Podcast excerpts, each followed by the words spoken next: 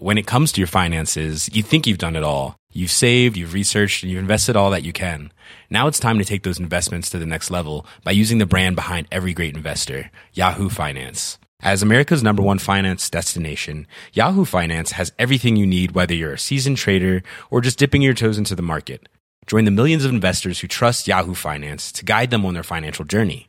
For comprehensive financial news and analysis, visit yahoofinance.com, the number one financial destination, yahoofinance.com. Planning for your next trip? Elevate your travel style with Quince. Quince has all the jet setting essentials you'll want for your next getaway, like European linen, premium luggage options, buttery soft Italian leather bags, and so much more. And it's all priced at 50 to 80% less than similar brands. Plus, Quince only works with factories that use safe and ethical manufacturing practices. Pack your bags with high-quality essentials you'll be wearing for vacations to come with Quince. Go to quince.com slash trip for free shipping and 365-day returns. Hi everyone, welcome Dan Snow's History Hit. Thanks to everyone who listened to the brilliant Frank McDonough on Hitler this weekend. It's, I think it's on course to becoming our most listened to ever podcast. Frank McDonough talks about the war years, Hitler's leadership and descent into utter madness, genocide, and chaos. We got wonderful readings exclusively from Frank McDonough's new book, read out by Paul McGann. So lots of people have been enjoying that. Thank you very much for all the feedback. This episode also features someone who's been on the podcast many times, Mike Loades, brilliant writer, TV presenter, broadcaster. Many of you will know him as one of the world's leading experts on medieval weaponry or weaponry generally. He's he's shot, fired, swung, clubbed, pierced, lots of different things with lots of different weapons. He's an absolute legend, but this time he's you can tell it's a bit of a passion project. This one. This time we're, we're going to talk about the history of dogs, man's best friend, and how they have evolved, how they've been pushed in certain evolutionary directions by humans for certain purposes hunting, guarding, warning, rescue, all sorts of other amazing, amazing things that dogs are good at. This is a fascinating podcast. If you want to come and see uh, a recording of this podcast live, we've just released our tickets to 2021's live shows. If you go to historyhit.com slash tour, you can come and watch us in one of the UK's major cities. If you don't want to do anything live, if you quite like staying in your house and you, you're glad you don't have to go out anymore, then we got that covered too. Because you just go to historyhit.tv, use the code POD1, POD1, and you will get a month for free. And your next month is one pound, euro, dollar of History Hit TV. It's like the Netflix for history, the world's best history channel. We're advancing all fronts here, folks. But in the meantime, everyone, here is Mike Loades. Enjoy.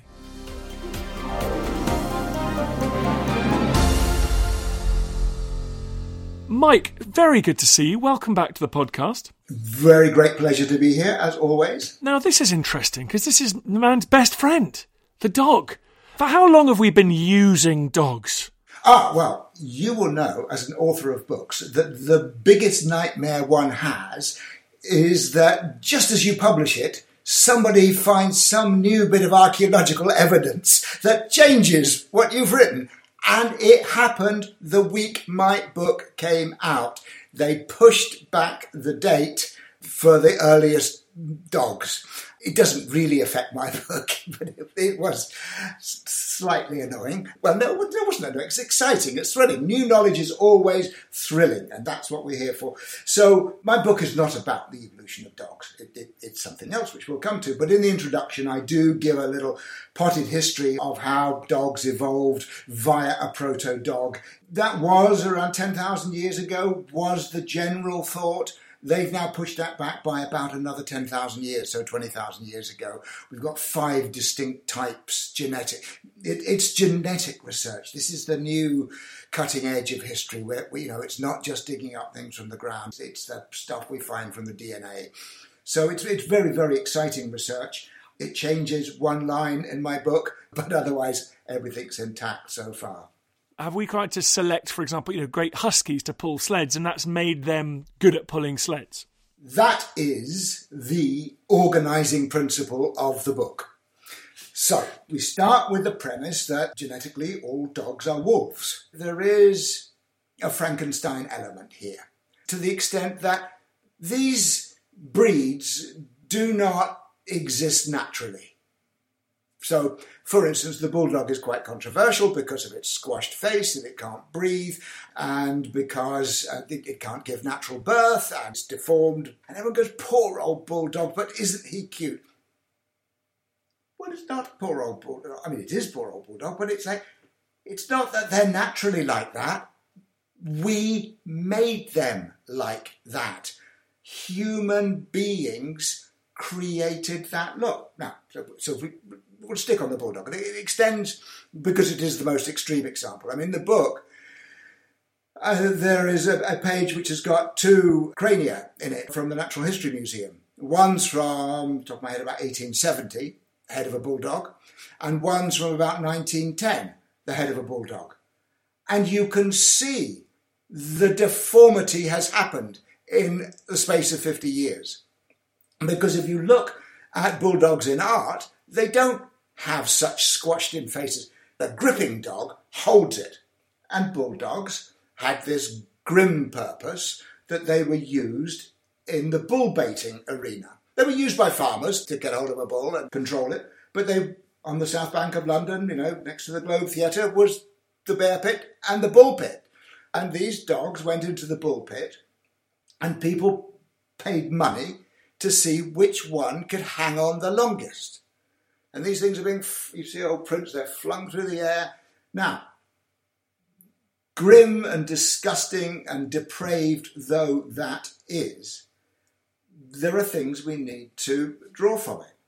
Number one is the dogs that did that were supreme athletes. You can't be thrown from a bull, bounce, get up, and jump back again, lunging and flying up to grab the bull, unless you're an absolute athlete that bears no resemblance to the poor old waddling Churchill look-alike. Now, what happened was bull baiting, quite rightly, was made illegal. It was banned. It carried on illicitly for a while, as these things do, but eventually we got rid of it, and very good that we did. What happens to the bulldog? They actually also had the most delightful personality very often fighting dogs and, and, and bulldogs and things have wonderful cuddly personalities because although they're vicious with another animal, they have to be handled by a human. So they are fabulous dogs as companions. And what happened was they remain only as companion dogs, but they're redundant. Their function has gone. And now they're only a companion. Fads and fashions come in. So, certain things that appeal to certain aspects of companionship is a flatter face, a rounder face, and rounder eyes. So, we're starting to breed these bulldogs without a mind to the fact that the poor things are suffering. They can barely breathe, they can barely walk, they're in constant pain, most of them. The dog wasn't naturally like that. Human beings made it like that. And it's the same with overlong backs of Dachshunds, it's the same with German Shepherd dogs with their overly slanting haunches to make them look as if they're just about to spring into a flying leap onto an attacker. Well, the, but the poor dog is in pain in its hips because it hasn't been bred with the right kind of top line. So there is a message. But that isn't the spine of the book. The spine of the book is the adventures and a celebration of this extraordinary collaboration with dogs. In the book, you go on a sort of adventure really through huskies and hunting and retrieving all these things. Give me some of the more uh, remarkable codependent relationships we have with dogs that you've discovered as you've travelled the world. Everybody knows herding dogs. Everybody's seen one man and his dog. Everybody knows what border collies do, etc. But actually, there's there's a whole range of different types of sheepdog. Some do it by barking, some by barging, some by nipping. The border collie does it by eye. But for cattle droving, there's the surprise for some people. They use a dog called a heeler, which nips at the heels of the cattle, and as the cattle kick back, it ducks and the heel flies over its head. They're called nip and duck dogs. Well, in fact, that's the corgi. So the corgis were the drover's dog. Another type of shepherding dog is the livestock guardians. Now, we don't encounter them in England. we consider dangerous dogs, who nobody knows much about them. We know about the Pyrenean mountain dog, we have that in England as a pet, but generally we don't have the livestock guardians like the Kangal, the Anatolian shepherd dog, which I went to meet. But they use them in America because they have real predators. They have, in some parts, wolves, but, but they certainly have coyotes. So you do need a fierce dog that will live out on the hill and look after its goats or its sheep or whatever it's looking after. The way they do this is they introduce the pup at eight weeks old to the species it's going to look after. In Kazakhstan, they recently unveiled a garish gold statue of an Alabai, which is a type of flock guardian, and it's the national dog, very ferocious dogs, but you need it out in the steppes of Central Asia. So these Anatolian dogs, the ones I went to visit, the sperm from the male dog had been sent to Namibia, where it is used to protect the cheetah. 98% of the world's cheetah population is in Namibia, and they are an endangered species because the small stock farmers with six goats or three sheep or whatever poison, trap, and shoot the cheetahs because they prey on their herds. There is a charity that gives these flock guardian dogs to the farmers, and predation rates are cut 80 90%. So no cheetahs get harmed in the process. They don't need to come near the sheep. The dog deters them, and the farmers now no longer need to trap, shoot, and poison them. There's an endangered penguin on an island just off New Zealand because there's an invasive species of fox that's not indigenous to the island, but it's an uninhabited island. They stuck some Maremmas, which are the Italian flock guardian dog, on that island, and those dogs look after the penguins and have saved them from being extinct. We can't let these dogs die out. They are as valuable and potentially valuable for future uses we haven't yet dreamed of as the diversity of the natural world. Sled dogs, you mentioned, it's obvious. Hauling is a big thing. That was a thrill. I went to Alaska and I was able to tell stories of the Klondike gold rush, able to tell stories of the old trappers. And, and, and so, again, dogs took me into historical tales and into historical people. The Belgian army in World War One used these mastiffs as machine gun dogs. So they had these Belgian Mastiffs, which is now an extinct breed, and the Belgian army cottoned on to the fact that they would be good for pulling the Maxim gun on a two wheel rig and ammunition carts, etc. And in the low, sandy coastal areas, this had the advantage, with the German advance, that they could send a spotter up to the dunes who could have a look, and if he saw an enemy, then he could whistle and the dogs would run up with the machine gun, silent, low, so they can't be seen in flat country above the dunes or tall grasses or a field, rubber tired thing pulled by dogs, no noise, not like being pulled by a horse at all.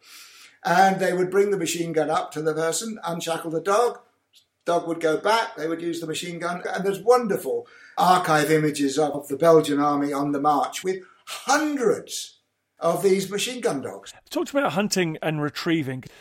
Are there many dogs helped humans in that department? I was very aware when writing it that hunting is a very polarizing issue.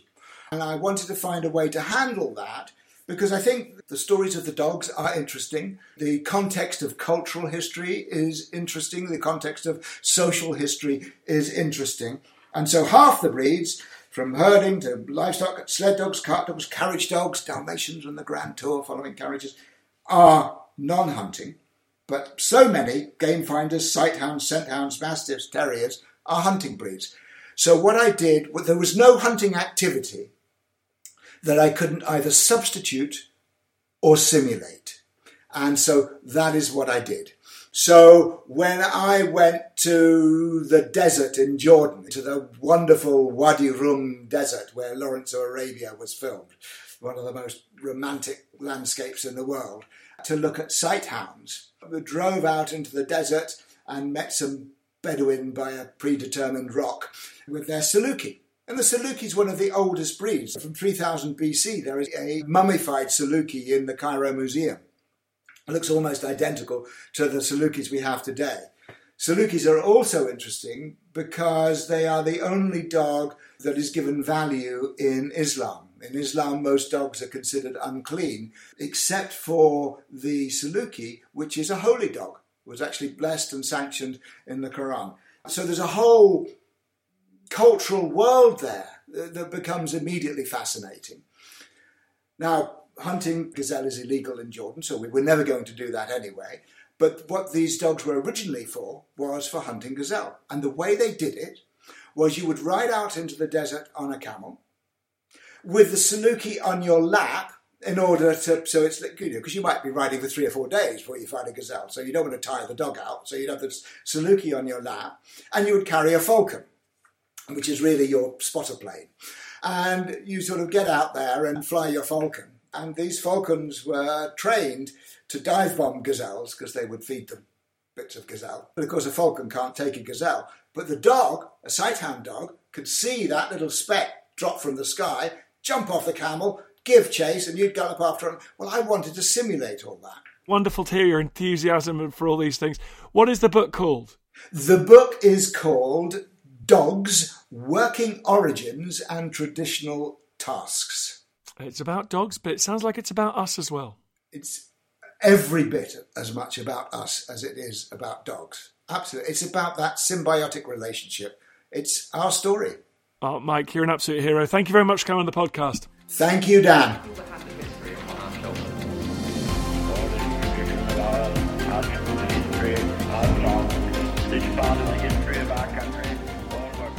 Hi, everybody. Just a quick message at the end of this podcast. I'm currently sheltering in a small windswept building on a piece of rock in the Bristol Channel called Lundy.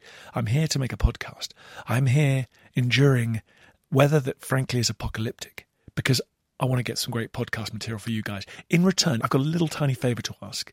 If you could go to wherever you get your podcasts, if you could give it a five star rating, if you could share it, if you could give it a review, I really appreciate that. Then, from the comfort of your own homes, you'll be doing me a massive favor. Then, more people will listen to the podcast. We can do more and more ambitious things, and I can spend more of my time getting pummeled.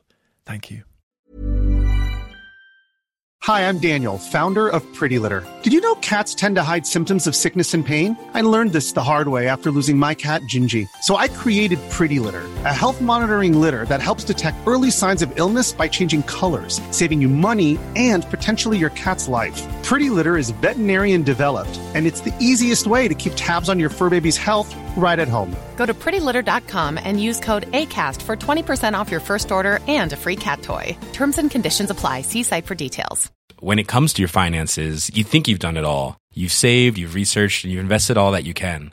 Now it's time to take those investments to the next level by using the brand behind every great investor, Yahoo Finance. As America's number one finance destination, Yahoo Finance has everything you need, whether you're a seasoned trader or just dipping your toes into the market. Join the millions of investors who trust Yahoo Finance to guide them on their financial journey. For comprehensive financial news and analysis, visit yahoofinance.com, the number one financial destination, yahoofinance.com. Thank you for listening to this episode of Dan Snow's History Hit. Please follow this show wherever you get your podcasts. It really helps us and you'll be doing us a big favor. Don't forget you can also listen to all of these podcasts ad free and watch hundreds of TV documentaries when you subscribe at historyhit.com slash subscribe. As a special gift, you can also get your first three months for just one pound a month when you use code Dan Snow at checkout.